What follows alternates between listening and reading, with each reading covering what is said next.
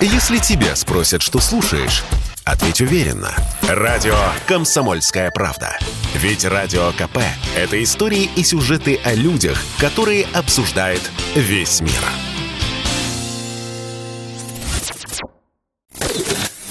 По большому счету. По большому счету. Здравствуйте, вы слушаете программу «По большому счету». В ней мы обсуждаем самые актуальные экономические темы России и Беларуси, нашего союзного государства. И сегодня мы поговорим не о глобальной экономике, а о простых и привычных вещах, которые стали дефицитом. Еще в середине марта для защиты внутреннего рынка правительство России ввело временный запрет на экспорт белого сахара и тростникового сахара сырца. Эти ограничения до сих пор действуют, и закончат они действовать 31 августа 2022 года. Вывозить зерно можно только по разовым лицензиям Минпромторга, сахар по особым разрешениям Минсельхоза. Запрет не касается Беларуси в рамках союзного государства. Пока сбить ажиотажный спрос на сахар не получается. Очереди в магазинах, в свою очередь, ведут к повышению цен. Вот совсем недавно Росстат опубликовал статистику, согласно которой с начала марта сахар, подорожавший на 30%, возглавил рейтинг товаров, наиболее прибавивших в цене. Пока власти убеждают россиян в том, что запасов сахара в стране достаточно и дефицит не грозит, антимонопольная служба начала проверки цепочек поставки сахара для россиян по всей стране. И первое дело было возбуждено в отношении двух торговых сетей в Воронежской области – ну а что же в Беларуси? Да то же самое. В белорусских магазинах появился ажиотажный спрос на некоторые виды продукции. Люди закупают гречку, сахар, соль десятками килограммов. Спутник отправил официальный запрос в Министерство антимонопольного регулирования и торговли, ну и что-то типа нашего ФАС. И вот что узнали о рисках дефицита. В министерстве заявили, что в Беларуси более чем достаточно для своих граждан производится собственного молока, мяса, растительного масла, яиц, сахара и овощей. Запасами заполнены склады, голод не грозит. Что же касается увеличения цен, Март напомнил, что уже более года в Беларуси регулируются цены на социально значимые товары – хлеб, сахар, молочная продукция, в общем, 29 позиций. Так от чего же тогда люди стоят в очередях и скупают сахар? Ограничения по сахару. Почему все это начинает сейчас у нас работать? Неужели помним какие-то сложные, тяжелые, голодные годы? На этот вопрос нам ответил Илья Березнюк, управляющий партнер Agro Food Communications. В первую очередь, наверное, это связано с тем, что люди сами не хотят э, информироваться, да, искать, э, в принципе, какую-либо информацию, как устроено современное сельское хозяйство, какие запасы, какие объемы в нашей стране, какое потребление. Ну, в принципе, их можно понять. Э, здесь больше история, наверное, там экспертная, да, там, или если человек конкретно интересуется механикой, бизнес-моделями своей собственной страны, я имею в виду в сельском хозяйстве.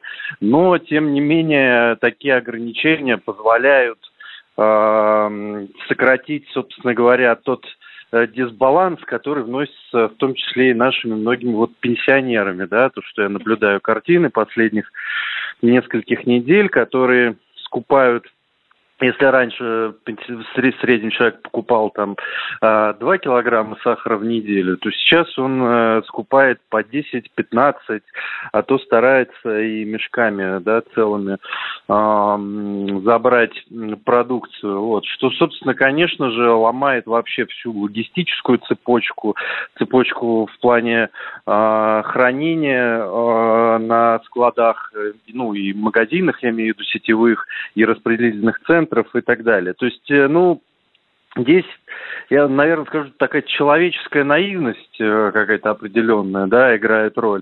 Вот, поэтому они вот бешеными темпами все это скупают. Ну, как бы все, все, все очень просто на самом деле.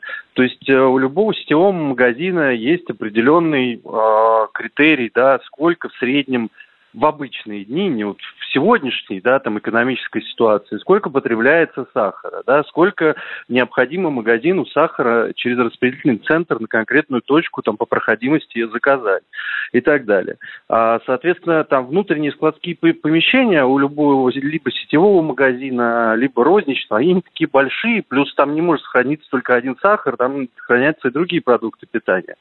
Вот. А Соответственно, заказ поступает в распределительный центр, где хранятся мешки с сахаром, а, куда, собственно, сахар поставляется от поставщиков сахара.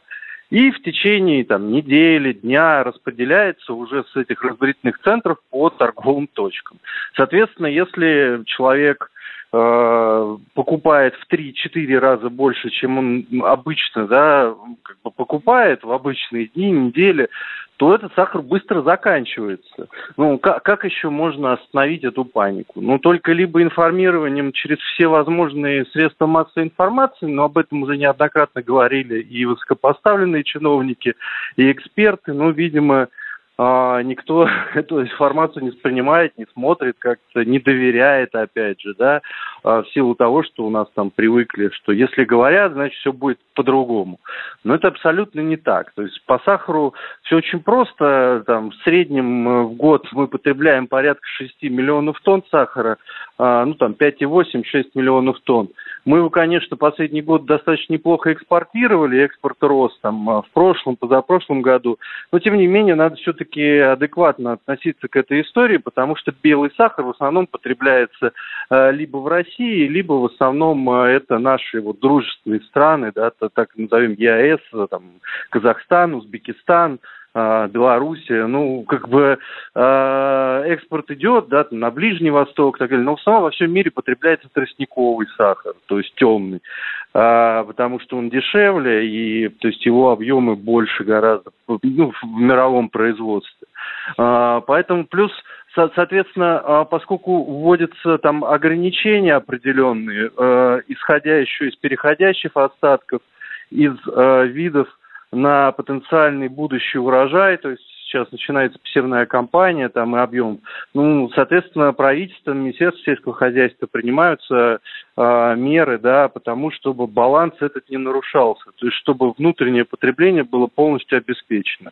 Но люди, к сожалению, не совсем э, это понимают и вот начинают как-то по старинке, может быть, вспоминая дефицит начала 90-х, да, там, конца 80-х, начинают все это скупать. Но тем самым они на самом деле нарушают баланс спроса и предложения текущего и создают вот этот эффект видимого дефицита, да, когда магазинам приходится вешать эти вот таблички, не больше там двух пачек в руки, э, полки исчезают, просто не успевают магазины довести с распределительного центра, ну это же по щелчку не делается, распределительные центры находятся там за пределами а, больших городов или там от удаления от каких-нибудь там краевых центров и так далее.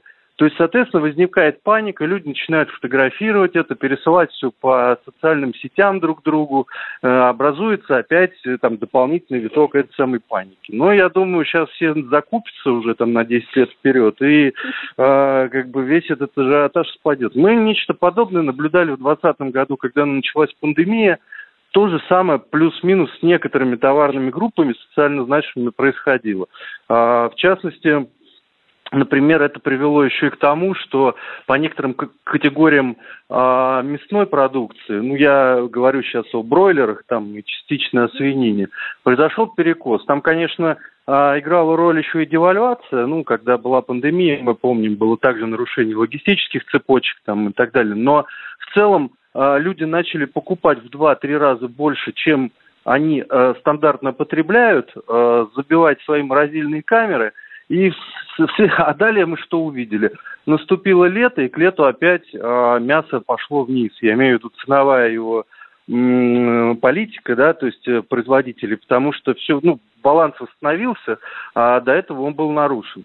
Ну, вот такая же история с сахаром. И, ну, для меня это абсолютно вещь очевидная. Все, что происходит, это вот от некой такой человеческой, возможно, ну, не глупости, но наивности, да, что сахар, сахаром мы не обеспечены. Ну, то есть мы сахар фактически ниоткуда не импортируем, мы наоборот его старались эти годы поэкспортировать. А в семнадцатый год, например, у нас вообще был дичайший профицит сахара, когда его цена упала там до 19-20 рублей в опте за килограмм. А, вот. И, собственно, не знали, куда этот сахар деть. Ну вот сейчас э, как бы пройдет, поверьте мне, немного времени, и с этим сахаром все успокоится. Ну, мы поняли, что дефицит э, сахара искусственный. А почему именно этот товар? Ну, вы знаете, мне сложно объяснить э, психологию потребителя, как я сказал, в основном, как я вижу, этот ажиотаж создают а, люди достаточно пожилого возраста, ну, по крайней мере, то, что лично я вижу в торговых а, сетях, там, розничных точках. Соответственно, ну, у меня вариант, несколько вариантов. Это либо там потенциальная возможность сделать какие-то закрутки, там использовать там для варенья на будущее консерв, еще что-то. Либо, опять же, ну, обычно, знаете, когда люди становятся там беднее, да, так это назовем, ну, то есть их покупательская способность снижается, а люди стараются потреблять больше сладкого, то есть там пить чай, ну, это как бы вот такая история а, с точки зрения психологии, в принципе, потребления, там, насыщаемости, там, организма и так далее, ну, это стандартно. Ну и опять же, то есть памятая о конце 80-х, начале 90-х, э, когда там действительно у нас была разрушена полностью сельское хозяйство, промышленность, э, действительно были дефицит сахара, как социально значимого товара. Наверное, в том числе еще и вот э, с этим тоже, возможно, связано. Илья Березнюк, управляющий партнер Argo and Food Communications, был только что в нашем эфире. Ну а мне так хочется добавить, не поддавайтесь панике, все будет хорошо. С вами была Екатерина Шевцова. Программа произведена по заказу телерадиовещательной организации Союзного государства. По большому счету. По большому счету.